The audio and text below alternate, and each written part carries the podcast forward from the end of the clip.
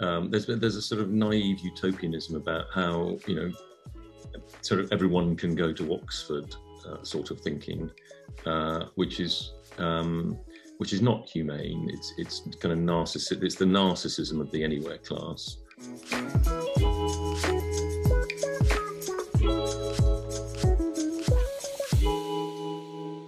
Hello, welcome to the Ideas Sleep Furiously podcast.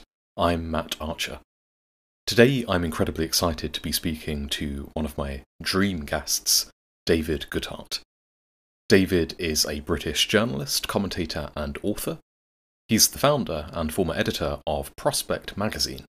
He's probably most famous for his 2017 book, The Road to Somewhere, in which he argued that a fault line existed in Britain between somewheres, those people firmly connected to a specific community, which consists of about half the population, and the anywheres, those usually living in cities, people who are socially liberal, well educated.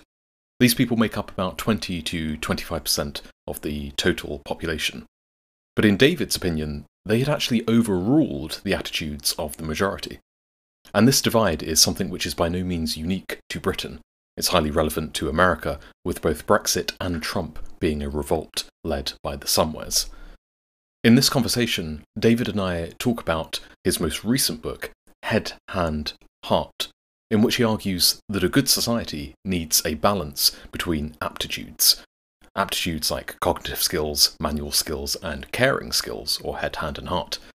David argues that the recent decades in the West have seen far too much emphasis on rewarding cognitive ability as the gold standard of human esteem. For David, readjusting this balance is the story of the struggle for status and dignity in the 21st century. So, with that contextual primer out of the way, I give you the wonderful David Goodhart.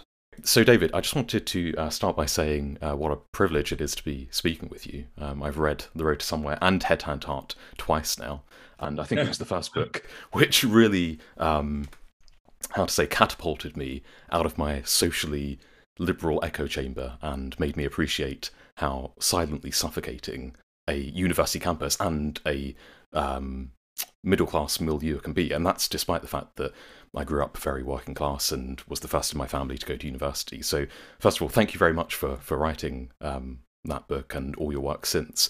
Um, the quote that I've used for the thumbnail on this video is from Head Hand Heart, which is Smart people have become too powerful.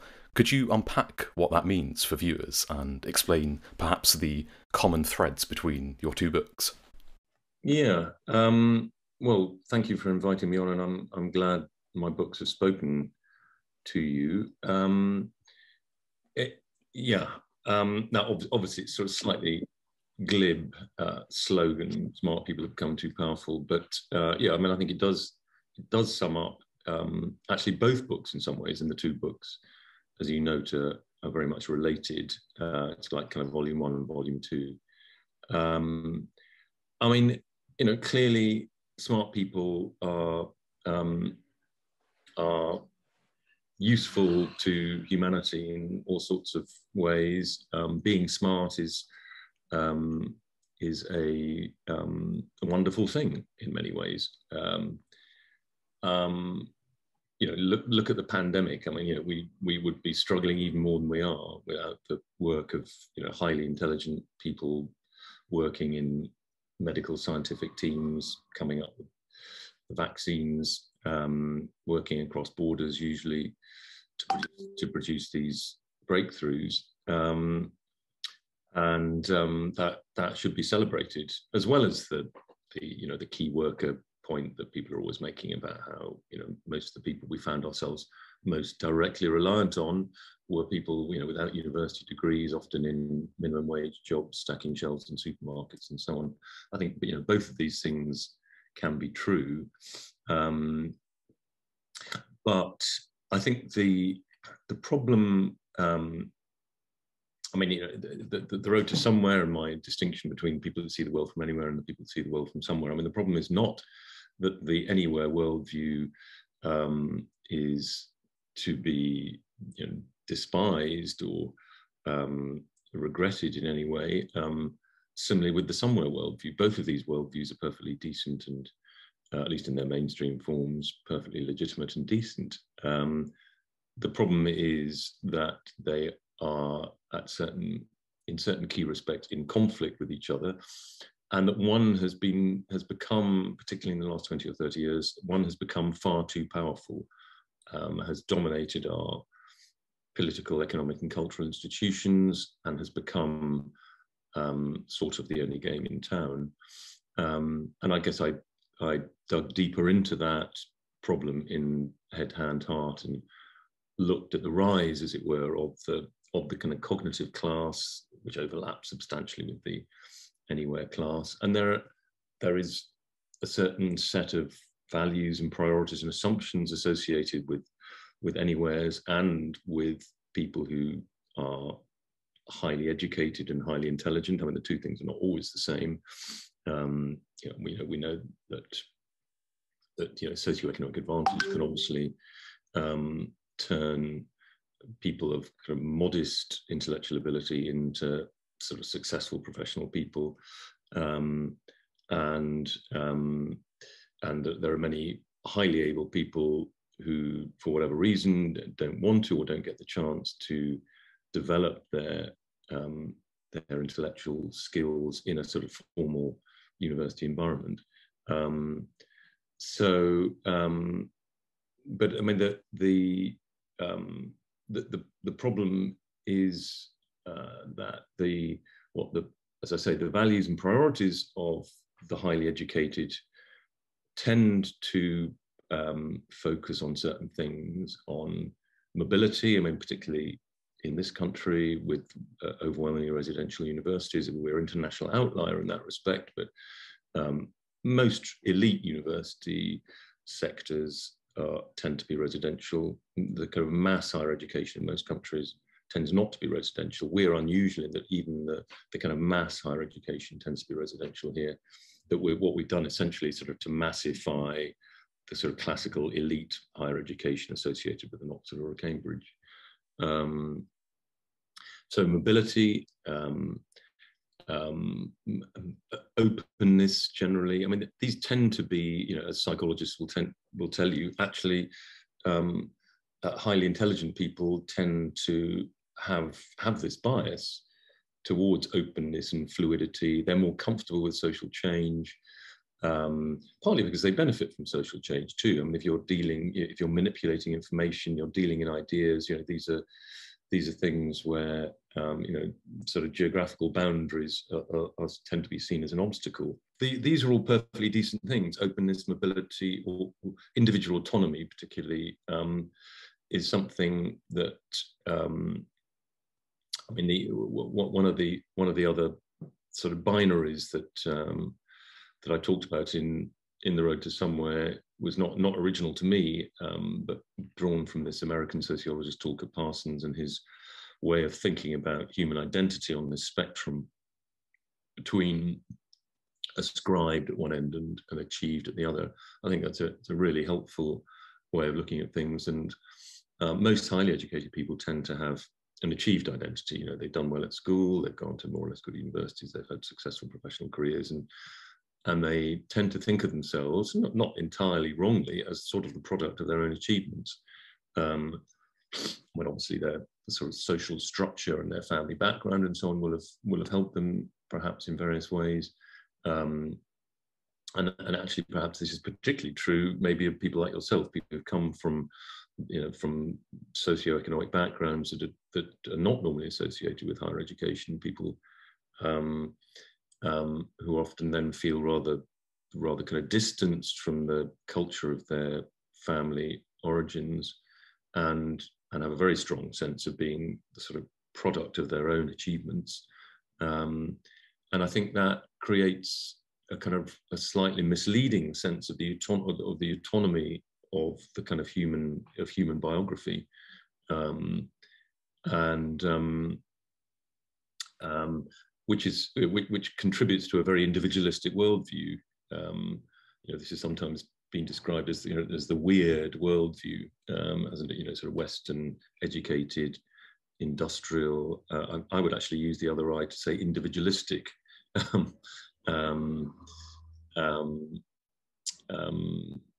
the, the, the worldview of educated people in rich countries, essentially, um, which has become the sort of norm of thinking about the world, whereas in fact, as the kind of weird acronym suggests, you know, we are very unusual um, in our priorities. And I think, um, yeah, I think the, I think it's been quite damaging for our politics to have had these priorities so dominant, um, perhaps combined with a certain degree of sort of self-righteousness about them too, that, that, there's a kind of, uh, I mean, they don't all, I mean, there are lots of people who might be described as on the right or centre-right of politics who would also um, subscribe to to that sort of anywhere worldview, mobility, openness, autonomy.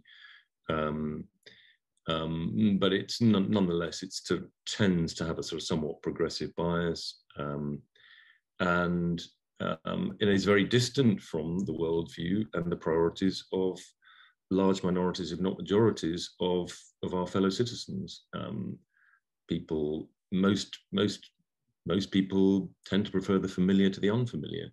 Um, most people prefer you know, security and familiarity to rapid change. Um, um, and indeed, I think it's uh, one of the sort of failings of modern liberalism, I think, has been the um, over eager embrace of change um, and, and fluidity in, in human relations more generally.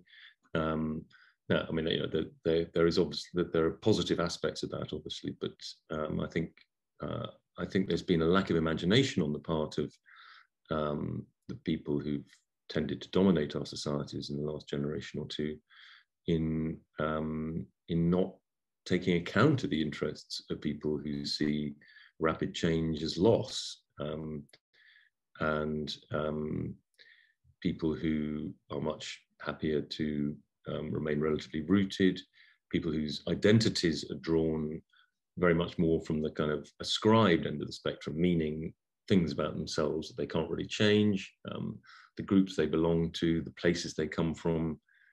And like I've said, I think I think I think populism partly has its roots in the the failure of sort of the, the mass elite of, um, of Western countries in recent years to recognize um, that, uh, that, that, that, that, as it were, legitimate reluctance to, to sort of embrace um, full-scale liberal, liberal modernity um, with all that sort of dislocation and fluidity. Um, because if your identity is, is primarily based on group and, and place, and if that place and group change because of rapid social change. Um, after all, you know, we had a whole kind of a whole working class culture in Britain disappeared in about 25, 30 years from the kind of late 60s, early 70s um, to the end of the last century. Um, and that left a lot of people with, with, a, with a deep sense of, of loss and dislocation, I think, um, because their identities were drawn primarily from place and group. That, that, that change affected their their sense of themselves in a way that the you know, those with with more um, kind of self-made achieved identities um, were were able to surf those waves of change more, much more comfortably because they um, yeah they, they drew their sense of themselves from their own individual biography and that sort of and, and that sort of individualism allowed them to um, it, it, made their identity more sort of portable. so you could, you know, you can live in the edgy in a city quite comfortably um, uh, because you're because you have a different sense of yourself. Um, so yeah, I think I think that's that's that's what I mean when I say smart people have become too powerful. That the priorities of smart people um, have been too dominant. I mean, there's nothing wrong with smart people, um, uh, you know, and, and smart people are essential to, to human progress in many ways. Um, um, but um, they've been too politically dominant.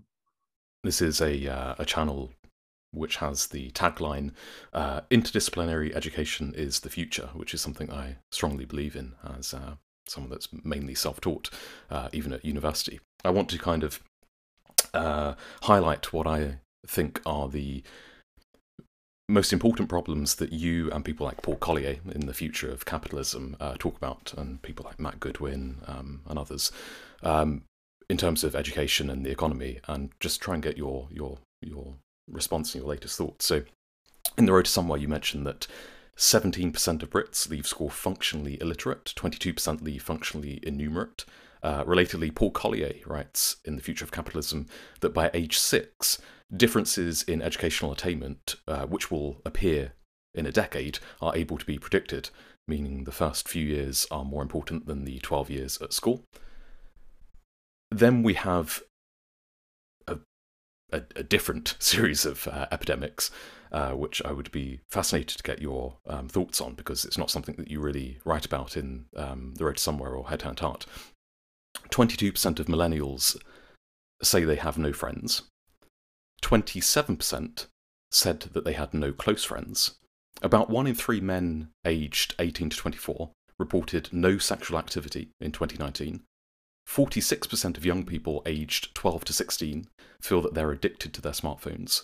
For youth, major depression, major depression increased 52% from 2005 to 2017 and from 8.7%, that was from 8.7% to 13.2%, and it rose 63% in young adults aged 18 to 25 from 2009 to 2017. How much do those trends worry you? What do you think we can do about them? And I guess the overarching question here is what would your ideal education system look like? Because presumably it would be a system which tackled a lot of these terrifying trends. Yeah, I mean, I think um, the the figure you quoted at the beginning that comes from something called the Sheffield Report, I think, uh, which came out in 2012 or 2013. I mean, I, I don't know what the current figure is, um, but I think we have shied away from kind of acknowledging um, there's there's a sort of naive utopianism about how you know sort of everyone can go to Oxford uh, sort of thinking, uh, which is um, which is not humane. It's it's kind of narcissism. It's the narcissism of the anywhere class saying that you know oh, well, but you know surely everybody can be like us. Well, no, not everybody can be like you. Um, there is a huge range of human ability um, and huge range of intellectual uh, ability. Um, and I guess, you know, the, the kind of 11, 12 years or whatever it is, compulsory schooling ought to be partly about finding out what people are good at. Um, and building on, I mean, I mean, I'm I'm I'm very much in favour of many of the um, the Gove reforms of the early 2010s. Um, I mean, I think that the kind of rigor that he that him and Cummings represented um, and the um, um, yeah, I mean the, the kind of hostility to the grade inflation and and I mean we had invested, you know, New Labour invested a huge amount in secondary education without an enormous amount to show for it in, in genuinely improved standards. Um, uh, I think there was some progress in in primary education, um, much more limited, I think, in secondary. Um, but um, and I, I, think a lot of the reforms, the academy reforms, free schools, and so on, have have a lot to be said for them. I think, uh, and I think you know the, the basic belief that that nearly everybody, not absolutely everybody, but nearly everybody can get up to to to really good basic level, uh, basic academic level, kind of in English and maths and so on, if they are well taught in you know in a, in a rigorous and disciplined school environment, um, then you know, and we do have some of these uh, examples, particularly in London, schools like Mossbourne and Michaela, where it has been shown that you know that pretty well everybody, I mean, can can get up to a certain level, and know, kids often from very disadvantaged backgrounds can, when very well taught, you know, walk into into elite universities. Um, I think the weak part of the, one of the weaknesses um, was a lack of hand and heart in a way, in, in that it kind of reinforced. Um, I mean, it, it, you know, there was a kind of egalitarian democratic impulse, I think, behind it, but it was, it kind of represented too much a sort of academic anywhere worldview. Um, and you know, schools to this day are, are judged far too much, I think, on the on the number of kids they send to elite universities. Uh, and there are other forms of intelligence. There are other forms of capability, and I think um, a lot of, um, I mean, you know, uh, you know, practical um, skills. You know, the things that used to be taught in so-called domestic science, the things that used to be taught in sort of carpentry and metalwork, have have been disappearing. I think they've now almost completely disappeared from the school curriculum. Uh, I think that is, um, I think that is not a good thing. Um, I think I suggest in Head, Hand, Heart, everybody should uh, leave school having mastered at least, or, or having made some steps towards mastering, you know, one practical skill, you know, from coding to carpentry. Um, and I think, you know, the teaching of the the arts, um, you know, the, the you know, art, uh, you know, drawing, painting, dancing, acting, um, the, you know music the, these are you know vital human skills too. Um, you know i think in, in victorian times you know the educated person was someone who could speak at least one foreign language and play a musical instrument. I mean that we seem to have kind of lost that sense of the sort of rounded sort of capable person. Um, and um, and i think you know there, there are lots of people um, particularly people obviously brought up in homes where um, where they you know, perhaps in single parent ho homes without books on the shelves, without a parent you know took you using a kind of extended uh, vocabulary to them from an early age, who are going to uh, you know who are going to be sort of fighting this academic battle with one hand tied behind their back, um, and um, um, and I think um, you know this is often caricatured as well. You know, um, you know, people just want to, you know, allow, you know, better off people to dominate the the kind of academic positions and send all the working class kids into um, into you know sort of carpentry, metalwork classes or whatever. I mean, that, you know, that, that that's the, the sort of scar that has been left by the 1944 Education Act and the sort of grammar school secondary modern divide.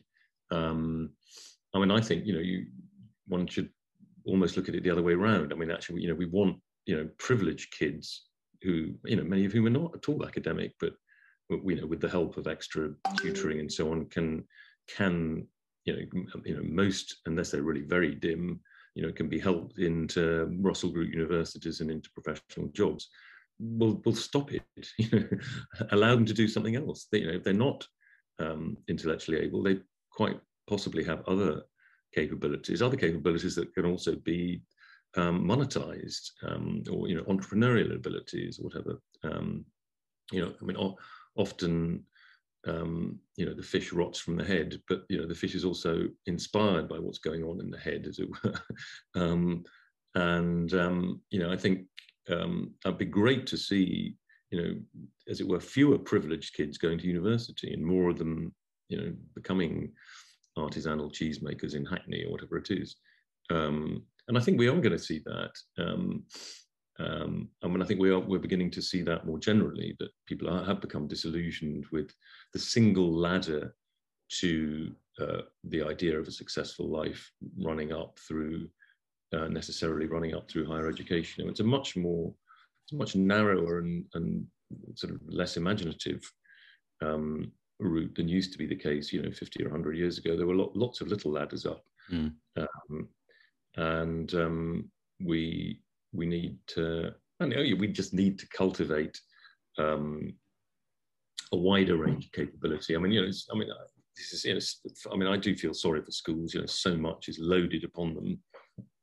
And actually, as you were saying earlier, I mean, so much is actually determined in in in the family even before you go to school.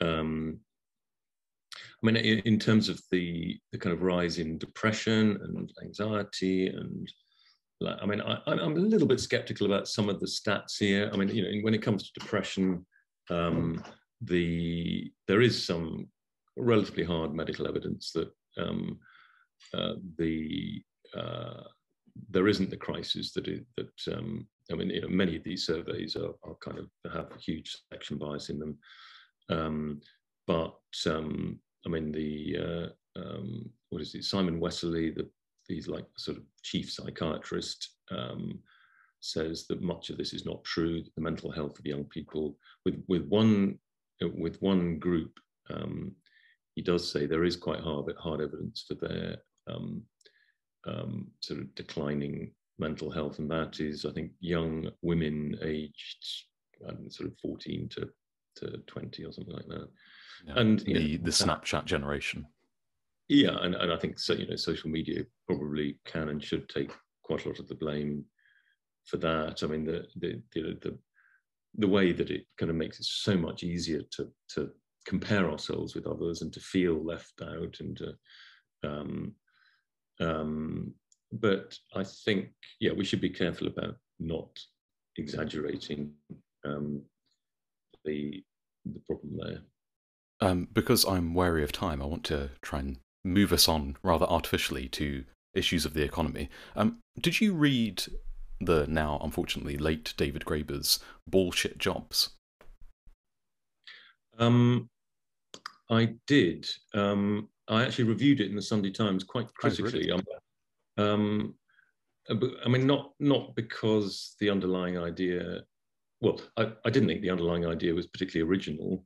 Um, I have to say, and it was a classic example of a of something that should have remained as a magazine article, which is how it started life, and he just sort of padded it out and produced. It. I mean, I know it's been very um, successful I think that's probably partly mainly mainly because of the title.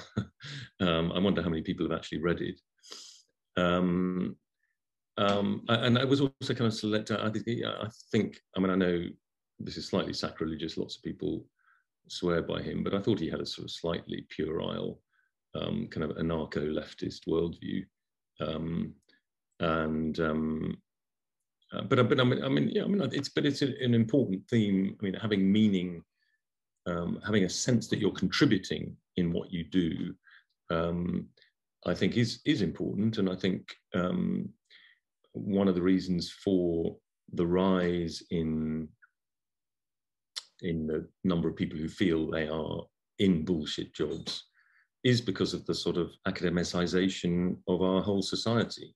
Um, that um, no, and, and that uh, you know aspects of that are obviously beneficial. I mean, the fact that you know far fewer of us are having to slave away in the fields, um, you know, planting potatoes, or you know, far fewer are, are, doing repetitive manual jobs in factories um, is a great step forward. Um, but I mean that the you know the human division of labour is is both a wonderful thing from the point of view of productivity, but a but a pretty deadly thing from the point of view of the quality of many jobs.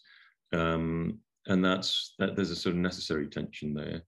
Um, and I think that there are always going to be quite a few jobs um, that will be sort of, you know, inherently dull or um, repetitive or, um, but they're probably going to decline in number. Uh, I think they, they've been on, they, they were, I mean, I think Graeber's books are probably caught a sort of peak bullshit, as it were.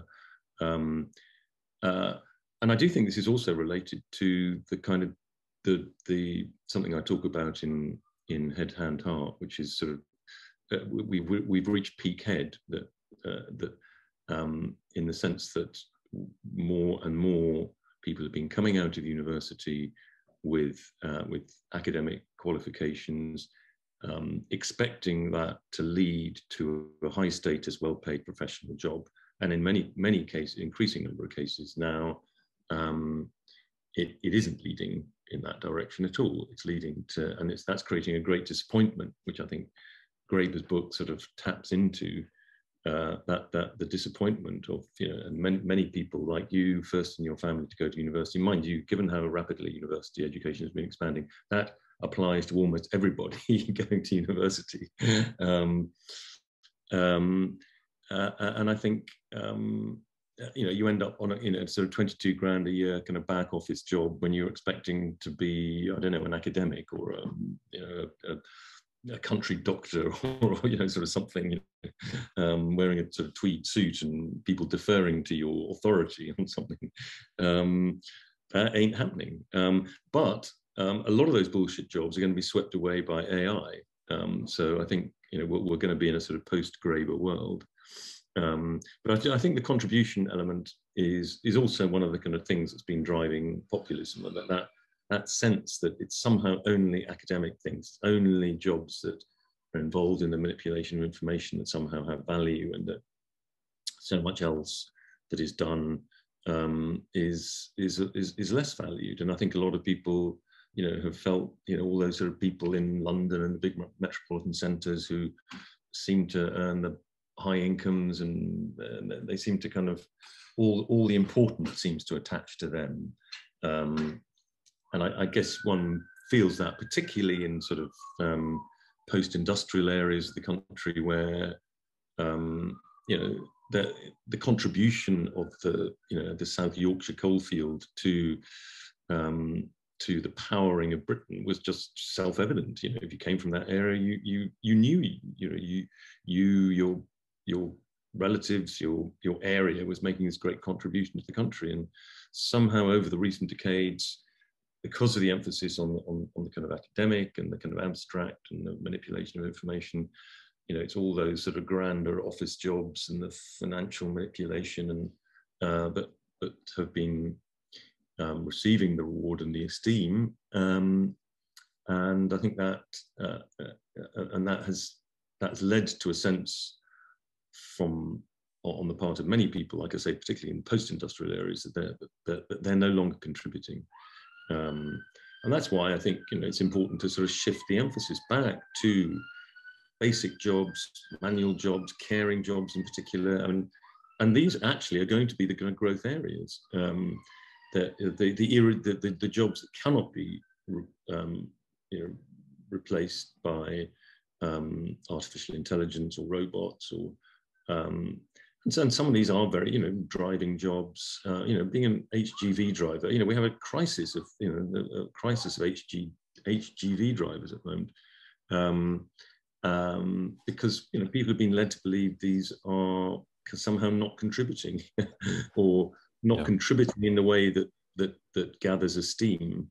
Um, but uh, you know th- th- those jobs are going to be absolutely vital still. I mean the, the the, the, the, final delivery, you know, the, the Amazon delivery person, um, and of course the care jobs that uh, that we still um, uh, you know, we have huge problems filling the care jobs, whether it's you know, nursing jobs in the NHS or working in care homes, and we are mm. going to have you know, we don't really have any choice. We're going to have to pay them better and uh, and and give them more esteem.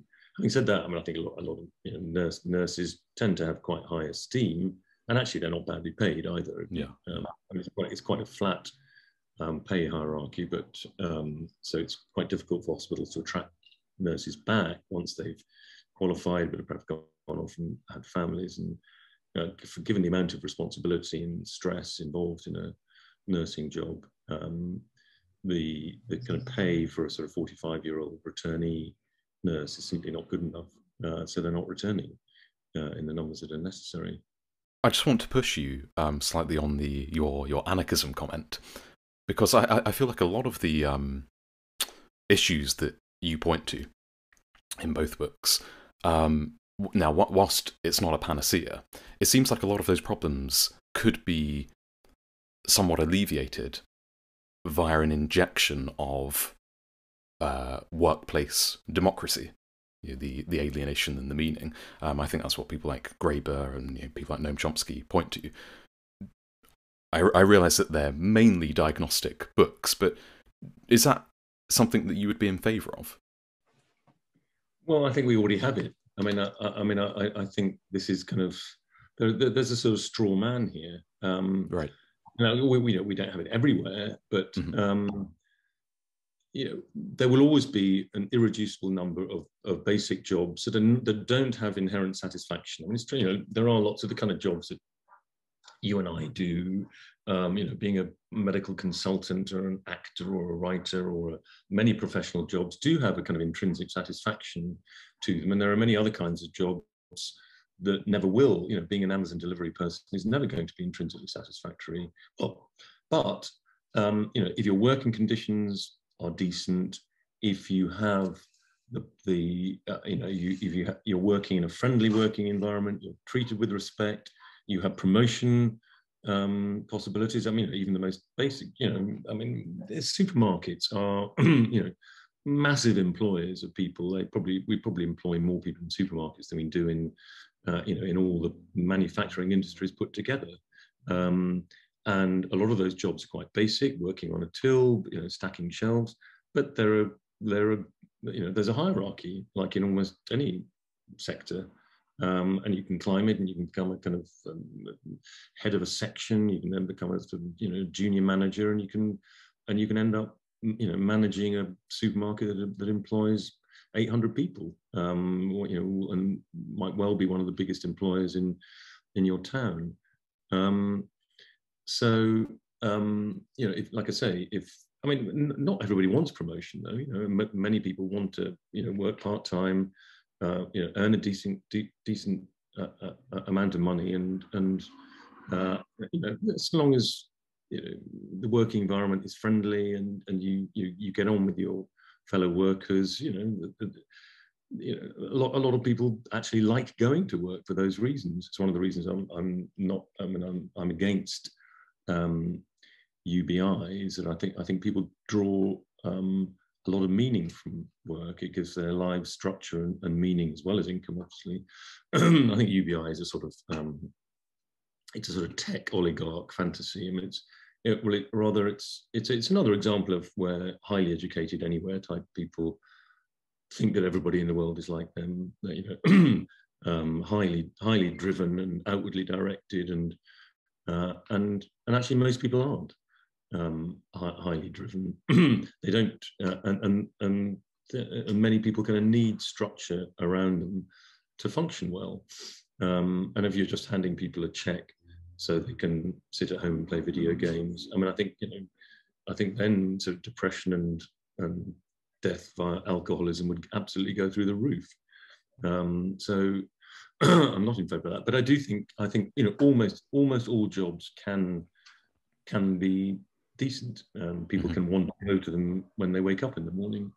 Like I say, obviously they have to you know the, just the basics have to be right, and in many cases they are right. Um, and if they're not, then people need to, you know, complain, and and and there are mechanisms, usually mechanisms of redress. I mean, one of the biggest ones being that we have a rel- relatively free labour market. You know, you can go and find a similar job down the road. Um, particularly at the moment, I mean, we're in a position of a very, very tight labour market, which is which is great. Wages are rising, um, and I think this is this is a longer term trend too. We've been through the period where, particularly, um, particularly as it were, uh, people in lower socioeconomic groups in rich countries have been the ones squeezed by the, the kind of the one-off expansion to the global labour market in the kind of in the last 30, 30 or 40 years with the arrival of China and India onto the um, uh, onto the global labour market. Uh, that you know that drove down the cost of labour in rich countries for people doing um, for working in kind of uh, industry factory type jobs. but um, that that's kind of happened and it's sort of worked its way through the system. And actually, the global labour market is going to uh, is going to be tighter and tighter, I think, in coming decade. So the kind of power balance is going to shift back. Now, I, I mean, I suspect that won't involve the return of trade unions um, on a big scale. They were a function of large working units um, and probably the largest working unit in, in most uh, most of our towns and cities is going to either be an NHS hospital or or the, or a supermarket. In terms of sort of, of actual physical production, um, there isn't going to be a return to the kind of 19th century factory system, even if we do kind of reindustrialize to some extent.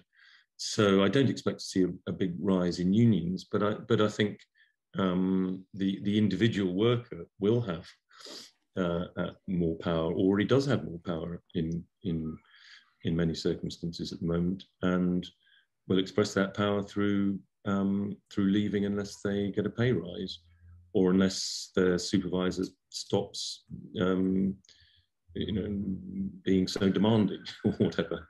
Yeah. Uh, um, so I, am kind of re relatively optimistic about about work in a way. Uh, like I say, you know, AI is going to take away a lot of the um, the sort of middle class drudgery jobs that I think Graeber was was mainly talking about.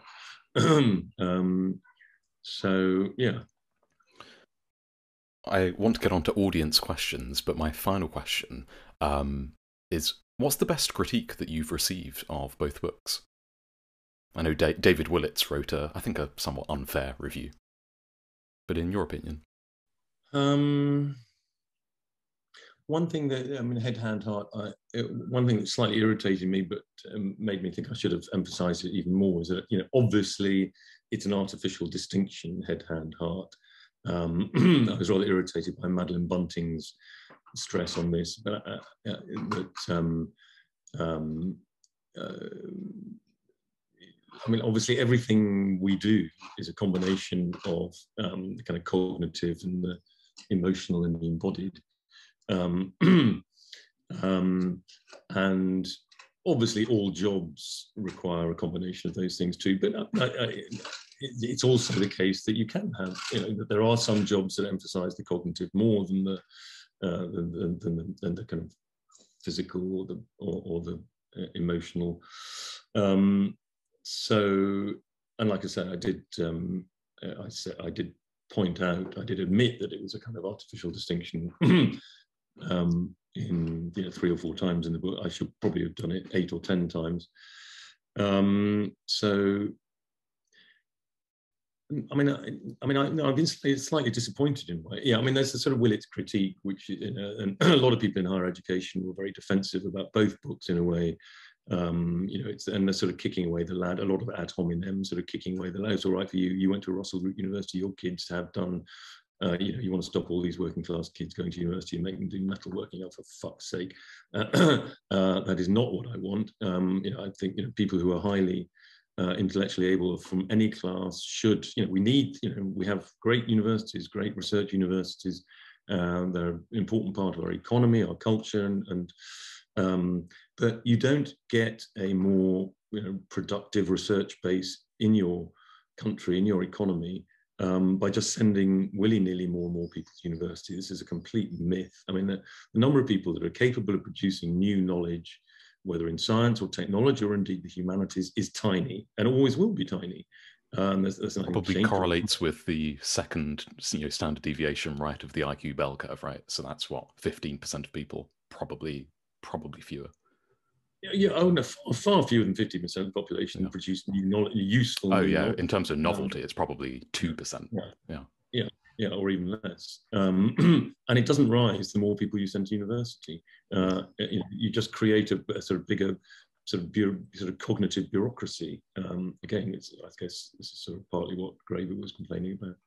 Um, so I do I do agree with them about that. Um, um, but um, you know, and and and it's it's also premised on the lack of uh, value that we attribute to other human capabilities, you know, to other uh, to other human abilities, you know, relating to, to technical and practical intelligence, um, um, you know, and, and care and emotional intelligence and um, and all those all these other things that have been have been undervalued. Um, and it's, it's kind of, you know, it's this sort of academic monoculture. Now, you know, I can, you know, David Willetts was higher education minister. He's written a huge book on higher education. I mean, it's, you know, he has a vested interest. I mean, even more so do the kind of academics who defend the, the current status quo. But I think it's it's pretty indefensible, really, if you look at it objectively. I mean, it's it's done nothing for social mobility. Quite the opposite. you know, many of the um, accounts of um, uh, the, um, the, the decline or the sort of plateauing off of social mobility attributed precisely to the uh, expansion of higher education, which has been so monopolized by the middle and upper middle classes. Um, and you know, the fact that a, a, proportion of working class kids go to university too is not a, a reason for um, for continuing to expand higher education when you know we have you know the, this horrendous missing middle of technical skills and so on. And these jobs are now being extremely well paid because there are so few people out you know out there doing them. Um, so we have the missing middle problem to worry about. And of course as i already said the kind of uh, the, the, the care crisis of recruitment in the in the various public care industries. Um, and uh, no i mean you can understand why so many people are going to university still. I mean, the thing is on automatic pilot. Universities have a massive, you know, they're businesses as well as cultural institutions, and they and they, you know, and they get however many thousands of pounds it is for every kid they that they that they recruit. Um, so that you know they are not uh, they are not objective, obviously, in this argument. I mean, one of the other problems is that employers have used a, a, a university degree as a sort of screening process, um, and something like 35, 40% of all the jobs in the British economy are now graduate only, in effect, uh, which I think is, uh, you know, I mean, I think graduate only jobs should be banned. I mean, obviously, there are lots of jobs that require high levels of cognitive skill. Um, and many of those jobs will be a combination of hand uh, uh, or, or, head and heart often. Um, I mean, uh, the kind of job of the future I often refer to is that the dementia nurse, sort of classic combination of requiring the, um, you know, a, a, lot of book learned knowledge to, to understand you know, what we do know about this terrible um, illness. But it also requires, you know, the, to be a really good dementia nurse, you, you have, you know, requires the patience of Job. Um, you need to be like a sort of a brilliant parent with a with a difficult child. Um, and um, yeah, and I think I think a, a, lot of those sorts of combinations will become more important um, uh, you know, in in the labour market as as we go forward. So I want to try and get at least two audience questions in before three quickfire questions. So if you can be concise, I know that they will be very grateful. Um, the first one comes from Rory, and his question he's got four, but I'm just picking the best one. Can anybody turn the Labour Party around? If not, what do you think could replace it? And what are your thoughts on the blue Labour movement going forward? I personally think Paul Embery should become Labour leader, but there we go. Um, I, I, mean, uh, I think, yeah. How how can can the Labour Party break out of its sort of um, liberal graduate ghetto, um, both in terms of personnel and in terms of its sort of policy bias.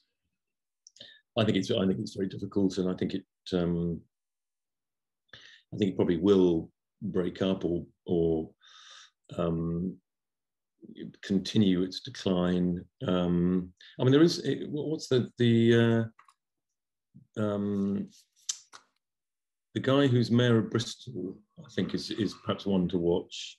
Um, yeah, I forget his name, but I know the one. Yeah, Marvin Rees. Marvin, Marvin Rees, that's right. Yeah.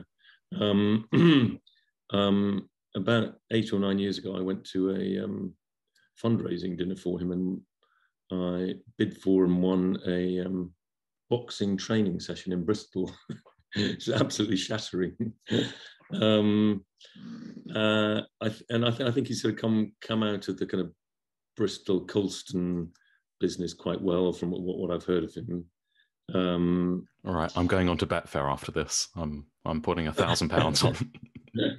Um, but I think I mean you know, I mean I think the only policy that the Labour Party Party can have at the moment is is essentially to hold the Tory Party to account over levelling up. I mean, to say, you know, and say at the next election, you promised to level up Britain and you haven't. Uh, I, I mean, obviously they're not going to have leveled up very much in the next three or four years, I mean, given how deep and structural many of the problems related to our grotesque regional inequality are. Um, um, but and it is quite likely that they will not be able to show very much progress. Um, but um, that yeah, I mean, I, would be very surprised if um, um, if they return to being you know a kind of electable government um, soon. And I think they probably need to.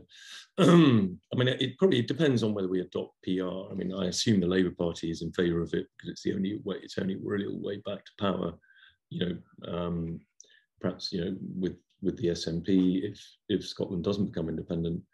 Um, and then and then I don't you know, but you know there are still lots of kind of Blairites that you know Andrew Adonis is still in the Labour Party. Um, there's still a lot of Corbynistas. I mean, there are uh, you know all parties obviously have a big spectrum. Um, um, I uh, but I mean there. Uh, I mean I think the the, the problem you know the the, the the sentence or a couple of sentences is often used to kind of express the current political moment is that it's easier for the right to move to the left on economics than it is for the for the left to move right on culture. And as culture has become so much more central to politics, that puts Labour at an enormous disadvantage, I think. Um, now people sort of say, well, actually, you know, you know, Labour has some strong cards too in the culture wars.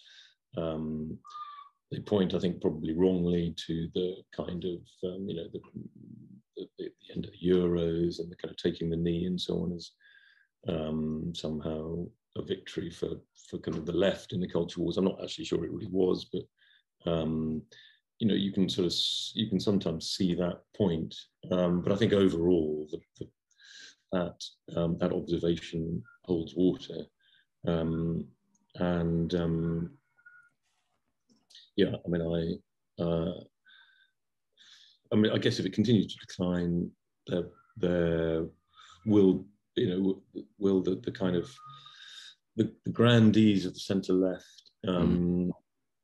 will probably split off. I mean, I, you know, they could always join the Lib Dems, um, which is you know, essentially kind of centre left um, party.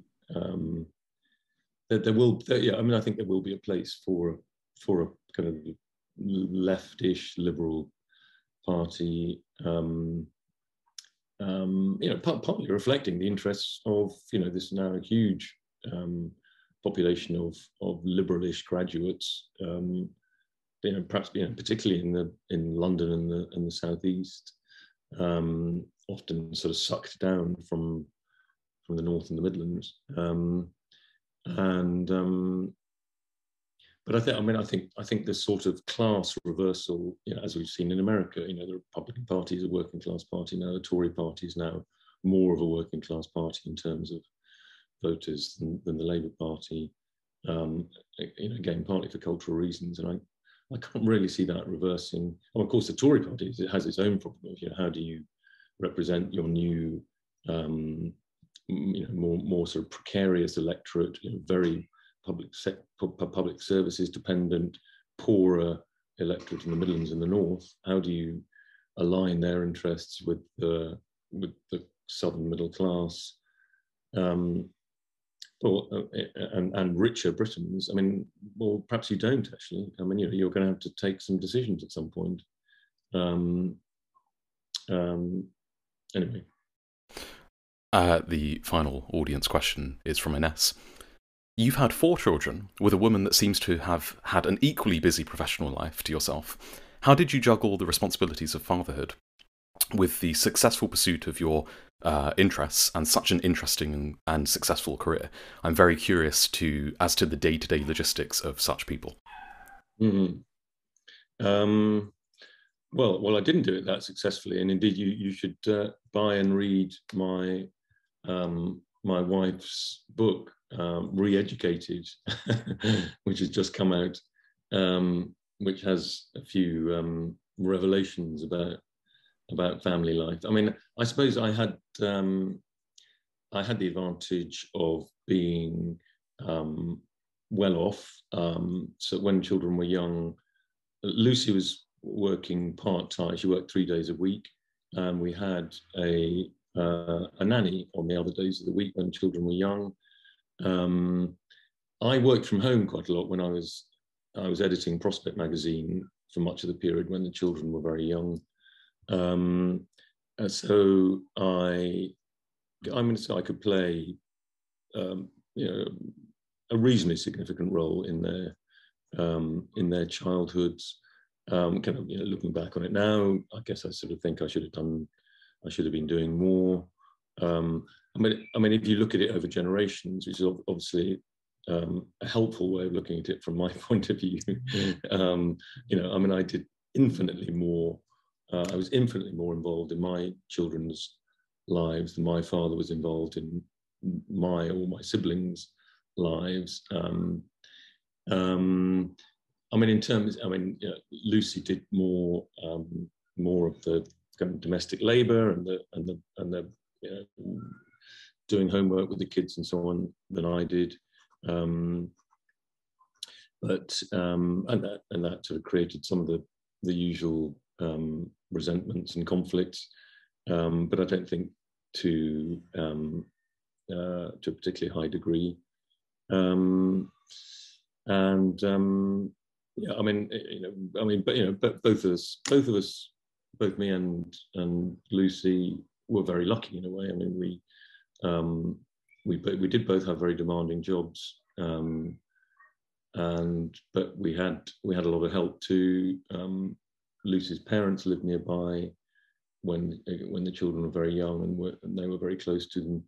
Um, um, yeah, I mean, it does. It is one of the kind of unfortunate facts of life is that you know if you you know if you if you are quite ambitious and you have sort of professional ambitions, they they often coincide with the period of highest demand from um, from family as well, and um, um, and I think um, we uh, I think you know we I think one of the things that's that's come out of the pandemic actually is a sort of um, return uh, the kind of return of domesticity almost. Um, now, obviously, it's not always been a very happy story. You read the headlines about increases in domestic abuse and so on, but um, I think you that you know a lot of the survey evidence shows that people have been rather um, surprisingly sort of glad almost to rediscover family life. I suppose you know we're talking about about more kind of um, middle upper middle class people um, doing professional jobs. Um, you know, I mean, I, I, think a lot of public policy has been rather biased against the family and against domesticity, and it's all been about how both parents can spend as little time as possible in the family, and and and what it is to achieve is seen as almost entirely a kind of public realm thing. And when it comes to kind of relations between men and women, uh, it's only the public realm that we look at. We never look at the private realm. I mean, my experience, certainly my own personal experience, and those of most people I know, um, women tend to dominate the private realm when when children are young. They, they tend to be more involved in their lives, and uh, but we kind of don't regard that as as a sort of as part of the equation, uh, which I think we should. I mean, I think we should sort of pull the camera back and look at the private realm and the public realm. Um, and I think I think this will be one of the themes of the next few years. Indeed, it's what, what I what I think I want to write my next book about is um, I think it's the sort of third great failing of modern liberalism in some ways. I mean, the first is, I mentioned earlier, the over enthusiastic embrace of, of rapid change, forgetting that actually it's very discomforting to, to most people. There's a kind of right wing version of that is the creative destruction of modern capitalism and and being too careless about about deindustrialization. It happened very far too rapidly in this country, even if you compare it to somewhere like Germany. The left-wing version is being careless about immigration, you know, not not not thinking that it changes anything. Um, I mean, I think the second big failing is the kind of head, hand, heart one that we placed far too much emphasis on just one form of ability. I think the third one is the, the third failing in modern liberalism is is to is to kind of ignore the importance of domesticity in family life to most people, and actually to make it make it easier through public policy uh, to to sort of strengthen the family and to to you know help people get through some of those very stressful periods when they're at their most intense, both at work and in family life, um, where a lot of a lot of couples break up at that stage because of that pressure and actually you know make it easier for one parent, probably usually the woman, but not always the woman, to stay at home when children are very young. I mean, polling evidence suggests that would be very very popular, and yet it's something that um, that the you know the kind of that Westminster completely ignores. Um, so yeah. David, you have to run to central London, but uh, before you do, can I just ask you three quick questions? One, what is your favourite book of all time? Oh, blimey. Um, Fiction or non-fiction, doesn't matter. Um, the I think the fiction book that I that uh, that kind of turned me on to modern fiction and particularly sort of magical realism was uh, was The Passion by Jeanette Winterson. Um, my favourite non-fiction book, uh, which was very influential on me in, in The Road to Somewhere, is the Jonathan Haidt book, um, The Righteous Mind. Fantastic. Yes, that's uh, very well thumbed. I've got a million annotations in Haidt's book. Um, who is one of your role models? Oof, um, one of my role models, blimey. Um, it's a good question. Um, ask me the third, and I'll try and come back to this. okay. Uh, if you couldn't have chosen your current career, what would you have picked instead with the benefit of hindsight? Um, I think I'd, I would have liked to have been a musician of some kind. I mean, I, am not I'm not a trained musician anyway at all. I've, I've, made various half-hearted attempts to learn the piano, but um, I wish I had been forced to when I was when I was young. Um, yeah, I think being a jazz pianist would um, is, is, a sort of fantasy of mine. Um, um, and a, a kind of role model. Surely a jazz pianist. Well, yeah, perhaps a jazz pianist come, yeah, so, and but someone who sort of straddles one or two different. I mean, you know, I like I like the sort of the generalist. I like the. Um, I mean, obviously, not everybody can be good at everything, but um, um, or perhaps say, or someone who's really good at sport and also writing. How, how about Michael Atherton? Let, let me choose Michael Atherton as my role model. We'll get him on Twitter. This will be the yeah, clip that we use. I also actually met him and he said he'd read The Road to Somewhere and liked it. So, uh... oh, fantastic. Well, one thing I wanted to say to you was that uh, Rory wanted to say that he's in public affairs and po- political consultancy, and he says that that book is basically mandatory reading uh, for all consultants. So he wanted to know if you knew that. But um, no, I didn't. David, thank anyway, you so much for your time. Um, sorry, sorry to be a bit a, briefer than I might have been, um, and, uh, no and I hope you can edit out the blips. Um, I will do, yeah. The pings, rather. Indeed, okay. indeed. Thank right. you so much. Speak soon. Bye. Thank you for watching or listening to Ideas Sleep Furiously. If you really enjoyed this podcast, then please do consider supporting the show over on Patreon for just $1 or £1. For that, you get your name in the credits, early access, and lots more goodies. Thank you very much, and I'll see you in the next one.